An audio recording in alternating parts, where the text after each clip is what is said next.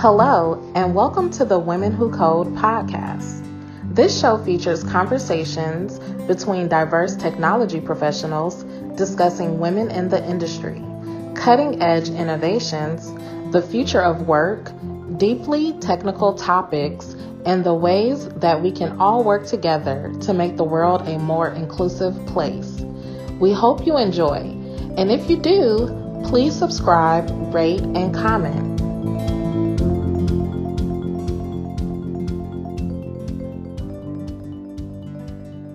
So it's been a really fun journey. We've talked about some of the big moments that have come out of it, like uh, our first conference, that first kind of world tour. Uh, we didn't call it that then, but I rem- remember it fondly as a world tour. Um, what about ringing the bell at the New York Stock Exchange? So we did that twice. Uh, talk about that. What was that like when you got the message saying, "Hey, you can come do this," and and that whole experience? So I'll admit, um, I'm ambitious ringing the bell at the New York Stock Exchange. Um, it was already a, a lifelong uh, dream. And so to have that opportunity was just incredible. And I personally had one of my really pivotal moments uh, when we are were on the, the floor of the New York Stock Exchange. So we had just gotten to ring the bell and you know we're there on the ground taking photos, high fiving, giving each other hugs. And I kind of look around and as we're taking photos, oh, you know, should should we take a professional photo? And one of our board members at the time, uh, Lisa Calhoun, said to me, Alaina, you are changing the face of leadership. Be yourself. And that those words have stuck with me and um, I live I live that now that's amazing. Um, I also have to tell you a little secret. So uh, the second time we ran the, rang the bell, um, well, you know this because you gave me this big surprise, but uh, one of the things that that I was so completely shocked by uh, was when you said to me, you know, I I did it last time. I've already pushed the button. Why don't you ring it this time? And I thought that was really cool. And I think that um, that notion of shared leadership and sharing opportunities is something that that our community lives. Uh, but a lot of times when you're in a place where there's this sort of big moment, um, people forget to make space. But I definitely appreciated that, and it was really fun and something I didn't expect. I was over the moon just to even be on the floor, let alone actually pushing the button. So that was pretty cool thing that we got to do with Women Who Code, and I hope all the people that were standing up there with us. I think I shared that push um, with Erica. Uh, I think we both pushed the bell. Um, so pushing the pushing the bell was really cool. But I hope that other people look back and and um, feel really proud of that moment. Yeah, and I shared my push with uh, Zassmin Montes de Oca, who's a co- fellow co-founder of Women Who Code, and yeah, so um, making space doesn't take away um, from from your leadership, from your experience. It adds to it because you're on it together. Um, speaking of leadership, uh, so we are in we are women in this these positions of leadership, and I would love to talk a little bit about uh, what it's like running an organization um, as women while our lives are still happening um, outside of this you know this day-to-day space. Uh, we still have families to care for and, and other things going on. Um, i'd love to hear a little bit um, about what what that's been like for you, how it's changed over time as your family has changed and and your kind of responsibilities outside of Women Who Code has changed, um, and and how do you tell that story? You know, when you're when you're talking to others and they ask, "What is it like to be a woman in leadership?" Which we always get asked. Yeah. So I um I struggled with it uh, in the early days of Women Who Code. Um, you know, I would say to myself, you know your goal isn't to become a software engineer. How can you lead a company that is focused on the technology to leadership path? And so i had all of this um, imposter syndrome for myself and struggled to say that i'm the ceo so i forced myself to do it. Every time i got on a stage i forced myself to say hi I'm Alaina Percival, CEO of Women Who Code. And it was incredibly uncomfortable until one time the audience, as soon as I said it, like erupted and clapping. And, you know, it wasn't the end of my talk, you know, when you might expect someone. And so I said, oh you know maybe they they're okay with me being up here and i also had to tell myself um you know if you're willing to take a step forward we're bringing all these people this mission all of this all of these things that are incredibly important forward with me. And if i don't do that i'm holding myself and everyone else back. And it was absolutely true. The minute i was willing to take that step myself everyone else was able to take the step as well. Yeah, I I remember having a lot of walking meetings and talking unpacking imposter syndrome not only for that uh, but i think that that just happens right? We we have all of these um, ideas about what we're doing and um, if they're okay and and what that looks like mm-hmm. uh, i have to admit even just last month, uh, my wife actually called me out for this. Thank you to my wife if she hears this recording. Uh, called me out because I was sitting at the table with a software engineer and we were just meeting for the first time. He's kind of like loosely related, like through through her family uh, to me. Um, and so uh, he introduced himself as a software engineer, and I said something like, I'm um, a product manager, not meaning that that was my title, but that that's what I did. And it was, it was just not about not owning that kind of executive space. And um, I think imposter syndrome creeps in in all kind of ways. And she later asked me, why did you do that? Why didn't you just say who you are? Mm-hmm. And I kind of said, I just didn't have the energy for it. And I think that's something that happens um, for women in leadership and, and maybe for other genders also. Um, but sometimes you just don't have the energy to carry your confidence forward. Um, and, and that's reality. Uh, yeah. But I think on a, on a day-to-day basis, I think um, leading this organization has been one of the greatest honors of my life and the people that I've met along the way and the teams that have, have come together around this movement um, have taught me so much about what it takes to lead and organize and coordinate um, and step back and make space for in terms of getting work done. Yeah. Um, is there anything that you uh, in your in your personal life would have done differently if you weren't busy um, co-founding and building an organization? Oh, um, I I think one of the the benefits of being part of women who code and you know you and i getting to help make decisions around um, the way things are in, inside the organization i mean certainly any anytime you choose something you're choosing not to do many other things but we've also had the opportunity and have the opportunity at this company to really support um, other aspects of our lives in the organization. And, um, you know, we've had uh, a culture of um, being able to be remote. Um, I know uh, I am deeply passionate about our uh, full international community and not being, you know, either Bay Area or uh, U.S. centric with with our community. And you know, that's that's part of my core values as well. And um, having a, a, global perspective and i know that you're you're bringing that um, that as well i would say if i wasn't doing women who code all of the other ideas that i come up with or find myself spending time on they're mission driven they're often uh, inclusion focused um, diverse supporting diverse women um, all of these are you know part of uh, the path and the career and the steps that I've taken and and really chosen And um, many of of you know the opportunities that I've had in my career.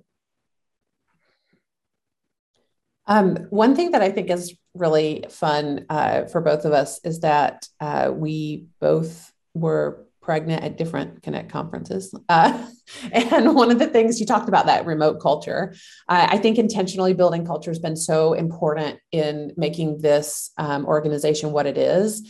Uh, one of the things I realized early on is that uh, when in, in becoming a, a, mom is that um, often I, I keep hear, heard all the statistics, right? That mothers often um, don't have the, the support and space they need at um, a workplace. And that could be true of any parent. Um, and we hear that a lot about, about moms. And one of the things I made a commitment to was uh, is that my daughter's first, right? Full full stop. Um, and I know Alaina, you know a lot of my journey. She she was seven years in the making, right? So uh, it's, it's a sheer miracle that she's even on this earth. Um, I definitely am not putting her second to anything. Um, and so, as much as I love my career and love my job and love this organization, she ha- she has to come first. And um, one of the things I realized early on is I could set the tone. Uh, which is pretty cool. It, it, that's a cr- pretty cool place to be. So, you know, if if she runs in, in fact, if she runs in in this interview, you all will meet her. Like she gets to say hello, and I wasn't sure how that would be received by the world. Um, in this organization, it's been received really well. And I think people have appreciated it, um, or at minimum tolerated it. But I think most people have appreciated it.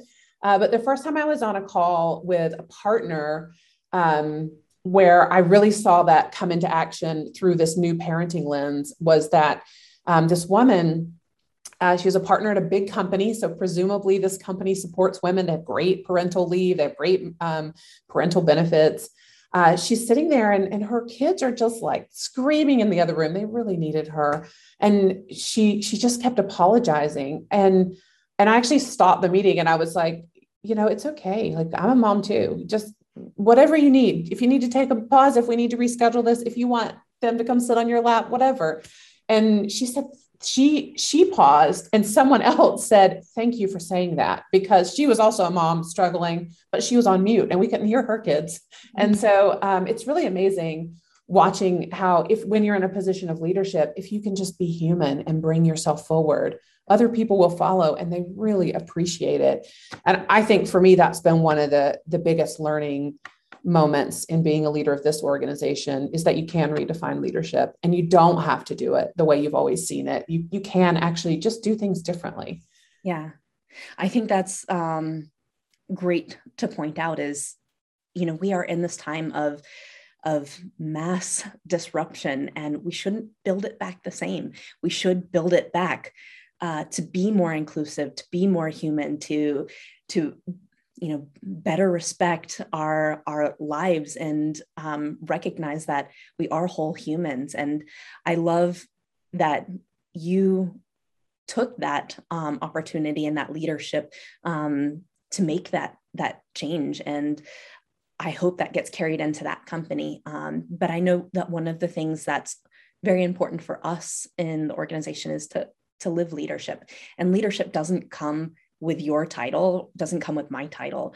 Um, everyone has the opportunity to to live leadership to um, to lead by example. And that's that's one of women who codes core values. And I, I think what you're talking about there in that instance actually really speaks to that value yeah, I agree 100%. Um, one of the programs, so you're describing living leadership.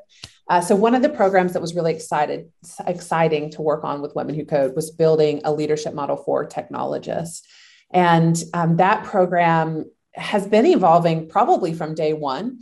Um, I know when I joined, you talked a lot about uh, how you would see volunteers um, not only becoming leaders in this community, but leaders in the industry. And then fast forward a couple of years later, we put together this um, kind of scratch uh, back of the napkin design of a leadership model and actually have a photo of it on a whiteboard mapped out. Uh, I know that you know I love my whiteboards. Anybody that's ever worked with me in person knows how much I love thinking in marker. I think it just activates a different part of your brain. Um, but I have a photo of the whiteboard where we were like, if if everyone in technology had this kind of mindset, the world, the, the industry would be better, the world would be better. And fill in the blank with this, right? So we had everything mapped on out on this whiteboard of all these different perspectives and angles and, and things. And um, with the help of Natasha Hendrick out of um, one of our current advisors, uh, then volunteers, um, really formulated a technology um, leadership model. And so that was really exciting to be part of. We debuted that in Berlin. Gosh, has it been, has it been five years? That doesn't sound right. Four years? Something like that. Anyway um, i feel like i feel like in covid time has just like frozen. I don't know how many years it's been since before 2020 um, anyway it was before that. Uh, we debuted it in person and it's been really interesting watching that evol- evolve. Uh, and it, it's exactly what you said, right? You can lead from where you are, you can lead from every level, uh, and you can practice leadership every day, uh, which is the only way to really um, become a leader and be a leader. You don't have you don't have to become a leader. You can lead right now, right where you are. Uh, and practice that leadership. It's kind of like yoga. If you practice it, you get good at it. If leadership is like that, you don't check off a box and say you're a leader. You have to actually practice it. Um, and so there have been all these great moments that have gotten us to this point in these last 10 years. Um, we haven't talked to, at all about the last two years, right? Since COVID hit, we've had to completely transition everything. What's what's that been like from your perspective? Yeah. So Women Who Code uh, in January of uh, 2020 was an organization that did 2,000 in-person events per year, and um, you know the beginning of March that came to uh, a dramatic halt. But um, we very quickly were able to completely digitize our, our programming.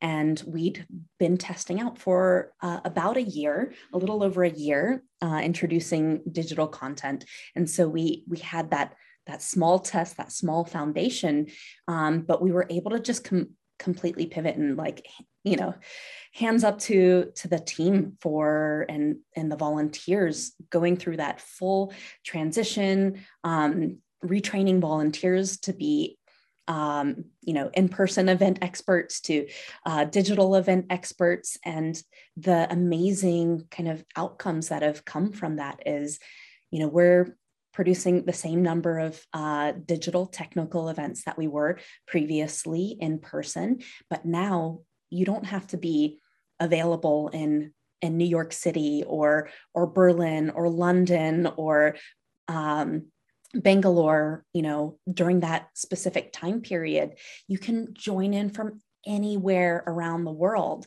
And because it's digital, we're recording these events and then putting them onto our on demand uh, database on Women Who Code's YouTube channel. So now you know even if you weren't available in that moment you're still able to go back and um, and access these incredible resources for the women who code community and you know what we saw is just even in the first half of the year that we had had um, over a year of life of learning moments for the women who code community because we had you know just this is the first six months of 2021 we had well over 100,000 participants, and um, all of those participants were, were, were cumulatively um, you know participating for over an entire year's worth of of time. And so when we say we're the largest and most active um, we we are incredibly active. We have an incredibly active community, and that just speaks to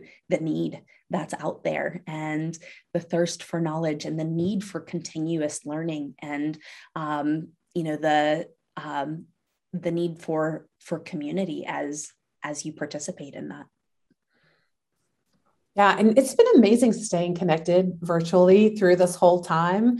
And again, it just takes me back to our community because I remember having these uh, quick like community check-ins when things started closing and saying, "Well, well, what do, what do you want? What how are we going to move forward?" And there was this resounding, "We want to be connected." And, and there were for sure people that said, and also i'm now leading zoom school at home and i'm now you know we're working remotely and i'm figuring out my home office and i need a pause and that was okay too. Um, but we had this resounding i want to stay connected and I, it's been really just amazing to watch the team and the community pull together uh, in over this this last kind of 18 months or so. Um, so now we're at today. Uh, what about looking forward? What do you see for the future of Women Who Code and the impact um, that you envision for this organization going forward? Yeah.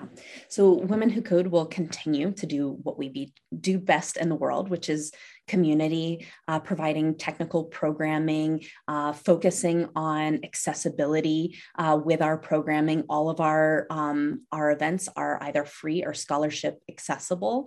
And what we are also really leaning in on, as Joey mentioned, is around leadership. Um, since women are often promoted based on their um, their experience, whereas men are often promoted based on their potential, that first level of leadership um, creates a big gap uh, in uh, gender representation. And so, what we really look to do over the next five years is give space for women to practice leadership, to overcome uh, this bias that exists for them, so that we can see that gap start to close and see more women make it into that first level of leadership and continue to excel throughout their careers.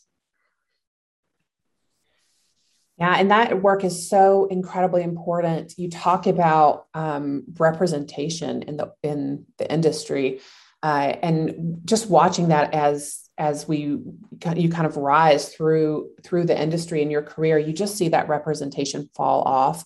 And that is just compounded by intersectionality. Um, as you see diverse women um, entering their career uh, you see a big drop off right as as people rise and and in terms of staying in the industry and so um, I think continuing to inspire diverse women to excel in technology careers, continuing to push um, to support women to rise as technologists and leaders in this space uh, is just critical to doing that bigger work around closing the gap, right? Closing the gap in terms of um, inclusion, in terms of representation, in terms of uh, wage, all of the things that we know um, can make this industry even better and, and provide really lucrative opportunities uh, for women around the world.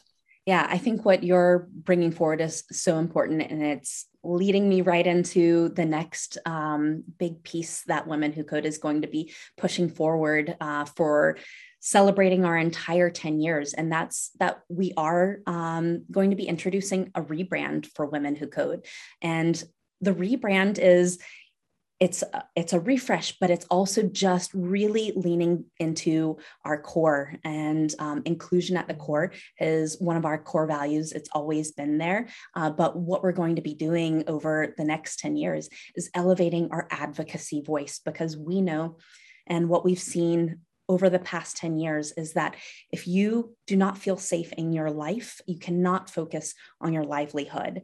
And so, bridging that um, is going to be an important element of, of Women Who Code's uh, voice and support over the next 10 years. Absolutely. And in closing today, uh, what do you want folks to know? How can people get involved if they want to support this um, movement, if they want to support this mission? Uh, what, what can people do? Yeah. So please visit us at womenwhocode.com. We have incredible programs. As I mentioned, all of our events are free or scholarship accessible, but we are celebrating 10 years and we're celebrating it with our first ever major donation match. So Art Blocks has offered to match the next $100,000 in donations to Women Who Code. We already have a commitment from one of the artists on Art Blocks to help support this. Uh, Steen Art Blocks, thank you so much for your support. Uh, it only costs $27 for us to provide free programming for an entire year for a Women Who Code member. So every $27 that you donate to Women Who Code helps us to be able to keep a woman in the tech industry, make it to more senior positions, help her to live leadership, to have inclusion at the core, and to focus on Women Who Code's vision of seeing diverse women better represented as engineers and technology leaders. Excellent. Thank you so much, Alaina, for spending some time with me today, reminiscing about the last 10 years. Uh, happy anniversary. Happy teal anniversary to you as well. Thank you. And I look forward to seeing where the next 10 years takes us. Yes. Um, take care, everyone. Take care.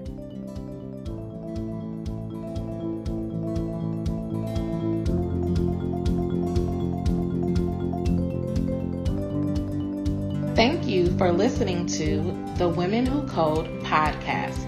To find out more about our mission and the work we do across the tech industry, visit our website, womenwhocode.com. You can also follow us on Twitter and Instagram at Women Who Code. Be sure to check out our YouTube channel with hundreds of hours of free educational videos. Just go to youtube.com backslash women who code. Thanks again for listening, and remember to subscribe, rate, and comment